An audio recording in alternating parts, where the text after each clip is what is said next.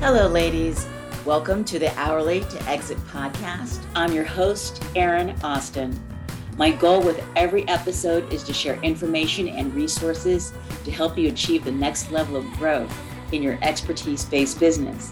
We all know generating income from our expertise is pretty easy.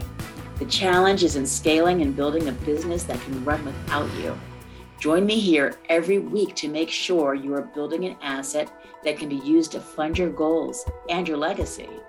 Before we get started though, one little disclaimer, because I'm a lawyer. The information I share on the podcast is general in nature and is provided for information purposes only. It is not to be relied upon nor construed as providing legal advice or legal opinions about any specific issue or set of facts. Now, here we go.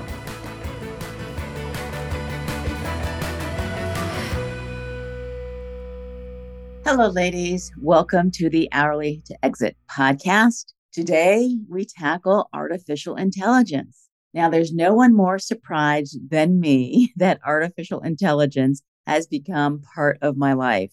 I am a proud technology Luddite. If it was up to me, I'd still be using a BlackBerry. To me, they're the best things ever. But there's no denying the fact that AI is everywhere and we can no longer put our heads in the sand regarding this. There are some dire concerns regarding it. I know that there are some tech leaders who have gone so far as to call for a pause in AI development. I did not know I'd agree with Elon Musk on pretty much anything, but I do agree on this point. Today, in fact, as I record this, there was an article about an episode of the Joe Rogan Experience that was completely AI generated. And apparently, I've not listened to it, but according to the article, you could not tell that it was not the true thing, the true recording, live recording. And that's kind of scary. I have seen online completely AI created YouTube videos. So they use image and a voice stamp, and they're able to create an entire video. I will say that the AI generated YouTube video that I saw looked like it had a few problems, but it's just a matter of time before it will be truly indistinguishable from live recordings. And so there are concerns there. Now, I am not going to address those issues. They're beyond my expertise. What we're going to talk about today is the issue that people have been asking me, which is what impact will AI have on my intellectual property?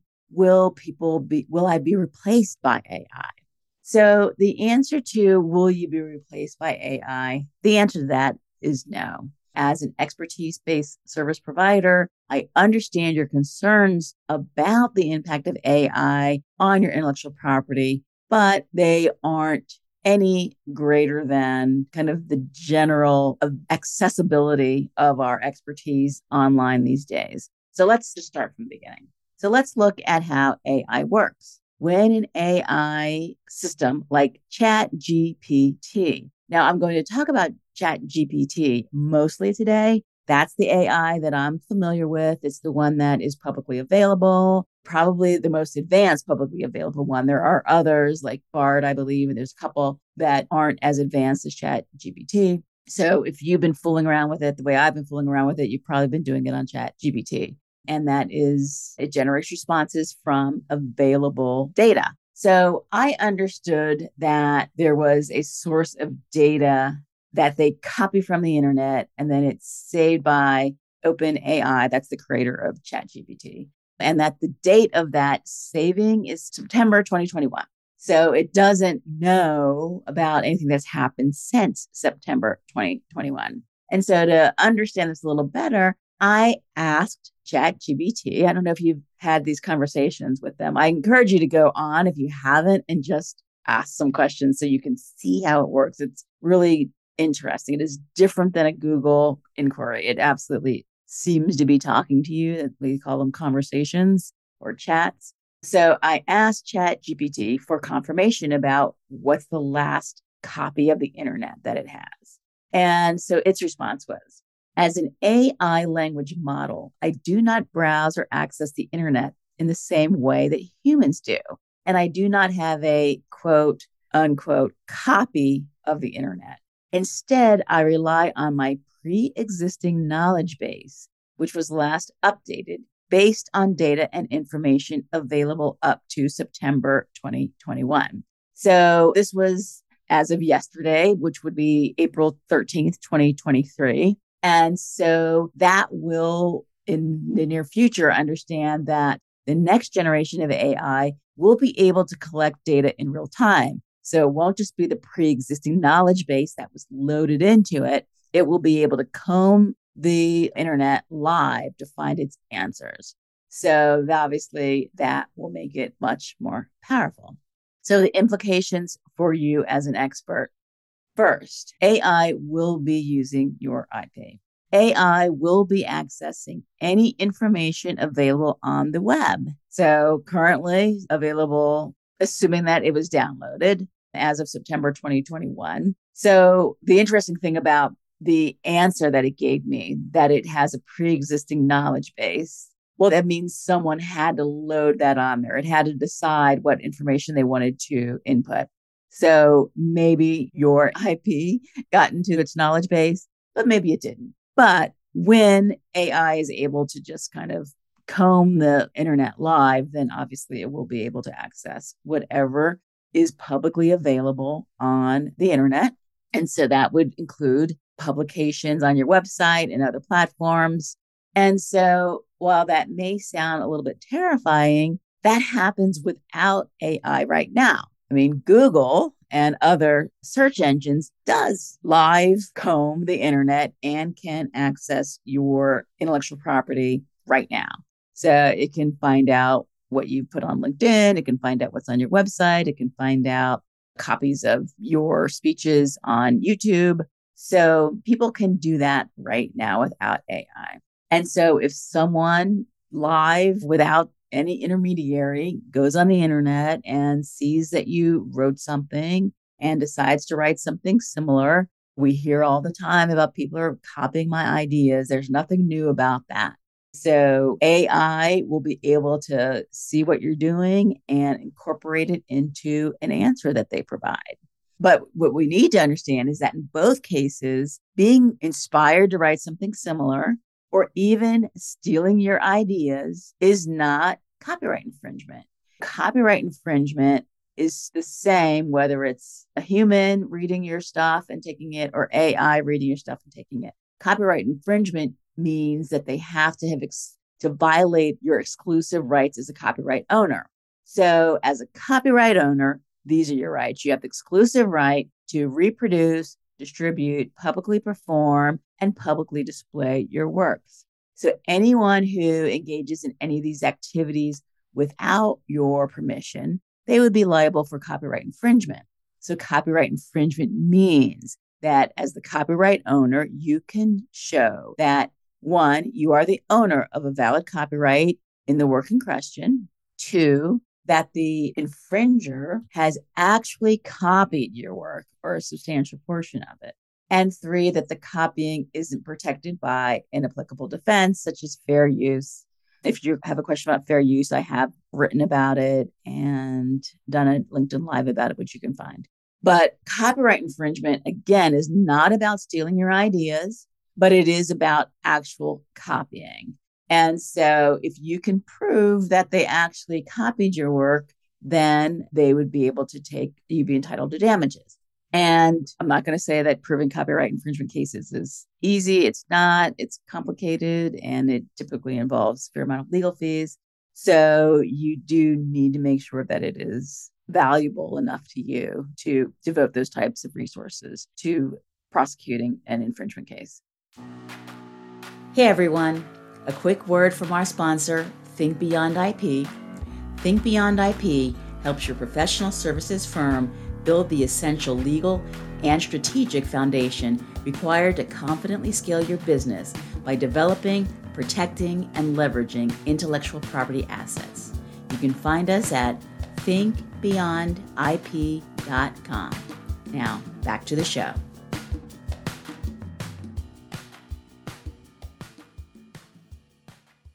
So, but if you are concerned about the use of your IP by a third party, whether that third party is human or an AI tool, then you need to take the steps required to protect it. So if we go back to proving infringement, you have to be the valid owner of a valid copyright in question. So chain of title regarding ownership starts from the time of creation. So you'll hear me talk over and over again about the importance of your contracts and making sure that you own things. If you didn't create it personally, if the third party created it for you, if you created it in connection with an engagement, then ownership will depend on what those contracts say. And then when you are the sole owner, then registration. So these are the two ways we make sure that we have a defense. We can enforce our copyright against third-party infringers, ownership and registration. And then again, it would have to be a copying of your work and not just taking the idea of your work. So it is not in your power to stop someone from accessing your IP on the internet by humans or by AI, but it is in your power to put the pieces in place to put yourself in the best position to enforce your rights if it comes to that.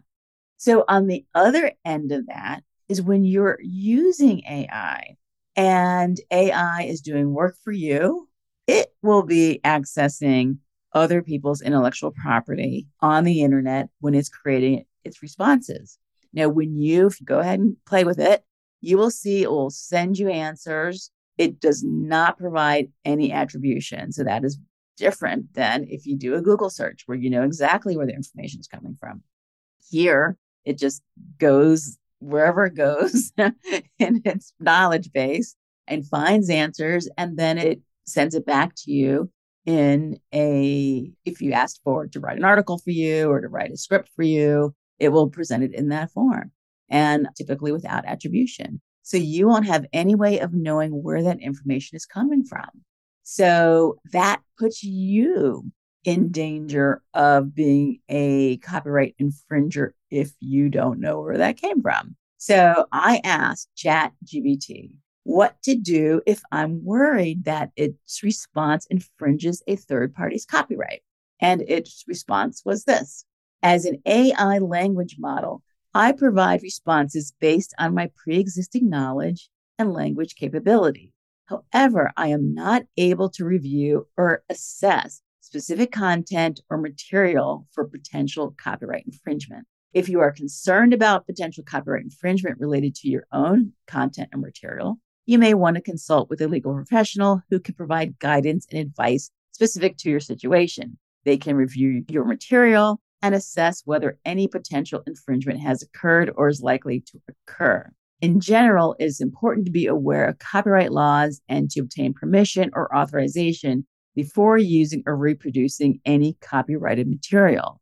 Additionally, it is advisable to seek legal advice if you are uncertain about whether your use of someone else's copyrighted material may infringe on their rights. Well, in other words, user beware. I mean, that's all very fine to say, but if you have received a response that doesn't provide any type of attribution, all we know is it came from ChatGPT's pre-existing knowledge base. Like, how does that tell me what the source is? How do I know if I need it, if this is a potential copyright infringement? Again, you know, copyright infringement requires copying and not just inspiration or taking an idea. So did they completely take a whole chunk of somebody else's work and stick it into your response? Or did they take a variety of sources and kind of put them together in a way that creates something new?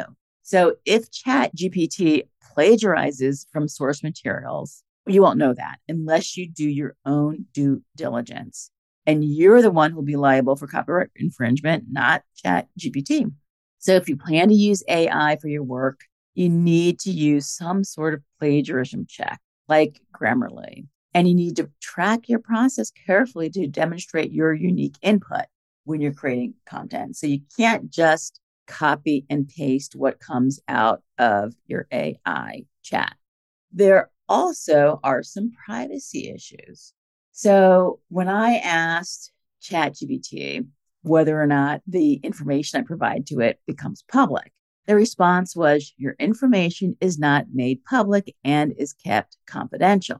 However, if you go to the facts page, it warns you, don't share any sensitive information in your chats. Your conversations may be reviewed by our AI trainers to improve our systems. So remember, the way that AI works is that what you put in to the chat becomes part of its knowledge base, because that's the only way that it can continue to improve your responses. So again, if you go in there and maybe you put in a draft of something and ask it to improve the draft, it will, maybe you put in notes, put some bullet points in and ask it to create an article based on these bullet points. It will use your bullet points, it will use its pre-existing knowledge, and it will come up with something in article form. And then you say, and you ask it to regenerate. And then it will go back and it will improve on it. And you'll see that each time you ask it to regenerate, it gets better because it kind of goes deeper into its knowledge base and it's got what you asked it to use as a starting point, and it gets better. So somehow what you have input is being added to its knowledge base so it can give you better answers. So as a lawyer, my ethical duties means that I cannot share any confidential client information with a public AI tool such as ChatGPT. So I recommend the same diligence for you with respect to your confidential information and, of course, your client's confidential information. You need to protect it and assume that at some point, if not now, then certainly later, that anything that you put into a chat will be accessible. So finally, there is kind of the issue about ownership of content that is generated by AI. So the US Copyright Office is working out whether content generated by AI can be protected. ChatGPT says that the answers are owned by the requester, but that makes some assumptions that I don't think you can rely on. Again, we don't know the source of the answers, of the responses. So without knowing that, how can you know that you own it? Copyright law does not protect ideas. It doesn't protect facts. It doesn't protect information. So a lot of AI-generated responses fall into those categories. However, there are creative uses for AI. Sometimes you can ask it to write a poem, or you can ask it to write a script, and you can ask it to write songs. And certainly there is AI that can create images and paintings that would be considered original and creative. So there are some real valid questions about ownership of AI-generated content. I describe intellectual property as the product of human intellect, and AI is not human, at least not yet. But at the beginning of AI, there had to be humans. There always has to be a human at the very beginning of any idea, right? At least a recorded idea. So this is just another one of these conundrums that AI presents to us that will need to be worked out as AI becomes more prevalent.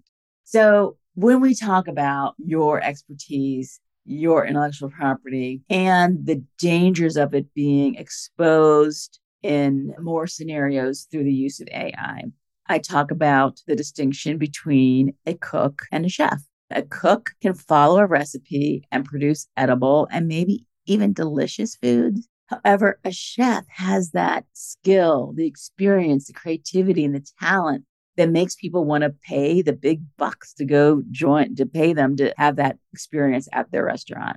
So this is the same with your expertise. So an AI solution, yes, it can replicate, run-of-the-mill aspects of what you do. It can scrape the internet for freely available content. AI is basically a generalist, though, and it doesn't understand the nuances the way that an expert does. And when it's scraping the internet, it won't be able to differentiate between what is thought leadership versus what is just someone's random ramblings on the internet. And so that is why today you will get some nonsense answers from AI because it could find something that matches your keywords, but it can't tell whether or not this is well-researched information or if it's just something with someone's musings.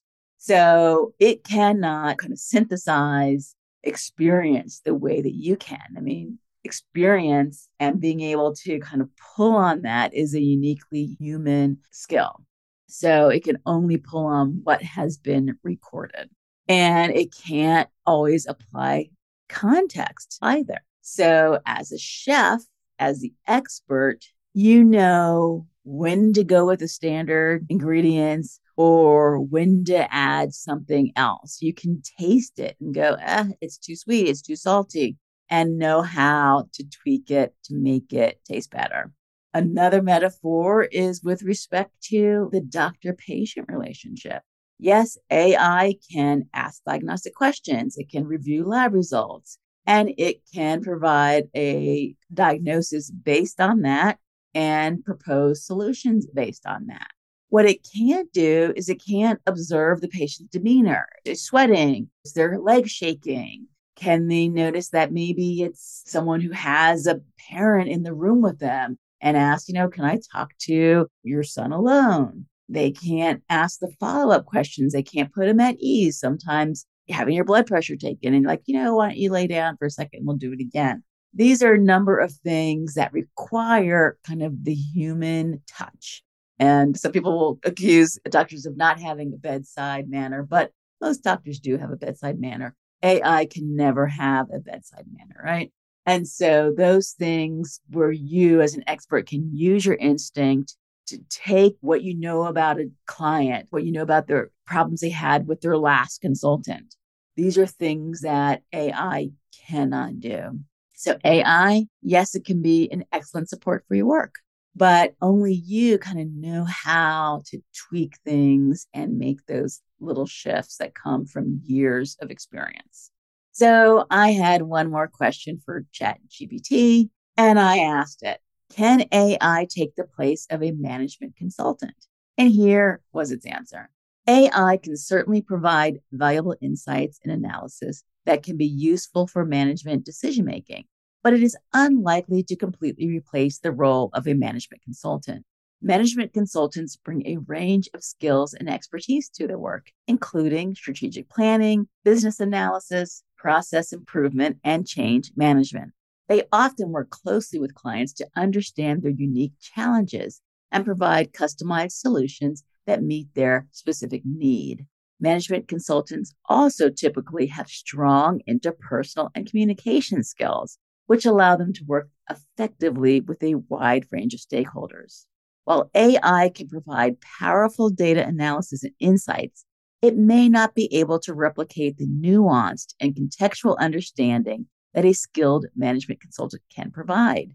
Additionally, AI may have limitations in its ability to understand and respond to complex human factors, such as organizational culture, individual personalities, and political dynamics. Oh, that is so good. That being said, AI can certainly be a valuable tool for management consultants, helping to automate certain tasks and provide additional insights that can inform the recommendations. Ultimately, the most effective approach is likely to be a combination of AI and human expertise, working together to provide the most comprehensive and effective solutions for clients. Yeah, that is absolutely true. So I am excited by AI's possibilities to support us as experts in our work.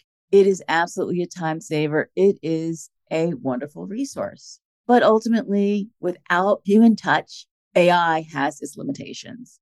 So make it a fantastic tool. Use it as part of your toolbox. How you provide value to your clients, how you make your business more efficient and therefore more profitable. But I don't want you to worry about it replacing you as an expert.